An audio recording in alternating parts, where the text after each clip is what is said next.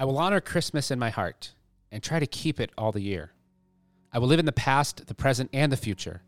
The spirits of all three shall strive within me. I will not shut out the lessons that they teach.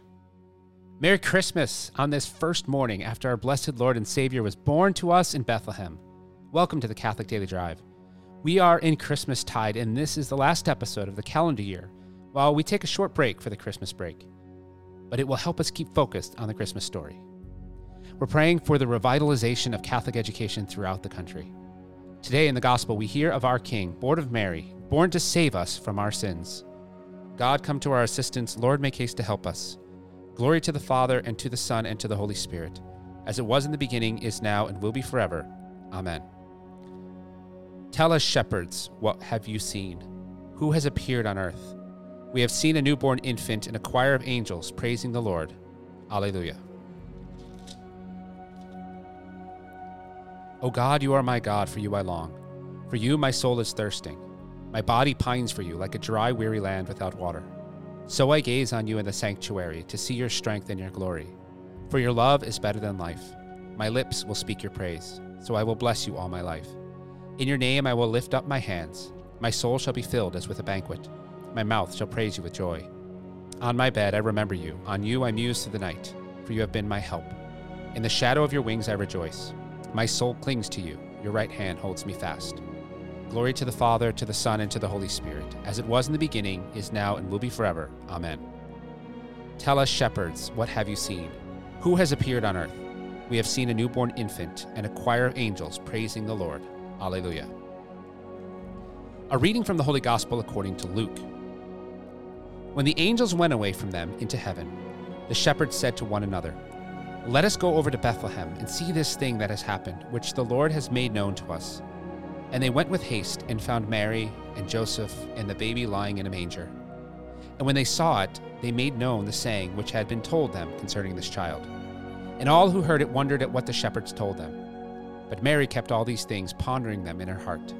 And the shepherds returned, glorifying and praising God for all they had heard and seen, as it had been told them. The Gospel of the Lord.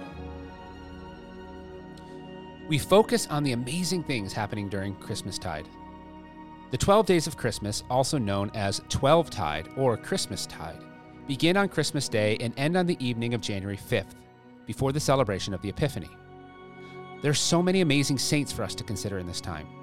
The second day of Christmas, December 26th, is the feast of St. Stephen, the first martyr of the church. Then the 27th is St. John the Evangelist. The fourth day is the feast of the Holy Innocents, the little ones who gave up their lives to protect the Christ child when Mary and Joseph fled to Egypt. On the fifth day, December 29th, we celebrate St. Thomas Becket, who was martyred protecting marriage. Then there is St. Egwin on the 30th, protector of orphans and the widowed. Pope Sylvester I is on New Year's Eve. And the great feast of Mary, Mother of Jesus, starts the new year on the eighth day. These days are known also as the octave of Christmas. Merry Christmas. Let me say it again Merry Christmas. You will hear these words on all days, even in public spaces leading up to Christmas morning. The day after, though, trees are already out to be picked up by the trash. Decorations are coming down. Christmas music no longer plays on any radio stations. I know radio stations. The stores have flipped from commercialized Christmas to even more commercialized St. Valentine's Day. You know, the bishop and martyr who died for his faith that we celebrate by purchasing chocolates for each other. Herein lies the problem it's Christmas, an entire octave, eight days when we're supposed to celebrate the birth of our Lord and Savior Jesus Christ.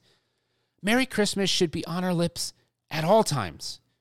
We're not called to give in to the way the world celebrates. We are called to be lights to the world. It is really hard to do Advent well, rushing Christmas in with parties and celebrations. It's even harder to keep the Christmas season because the world has moved on. But Jesus never moves on from us. In our homes, our schools, and every aspect of our lives, we are called to stay connected to the way the church wants us to celebrate.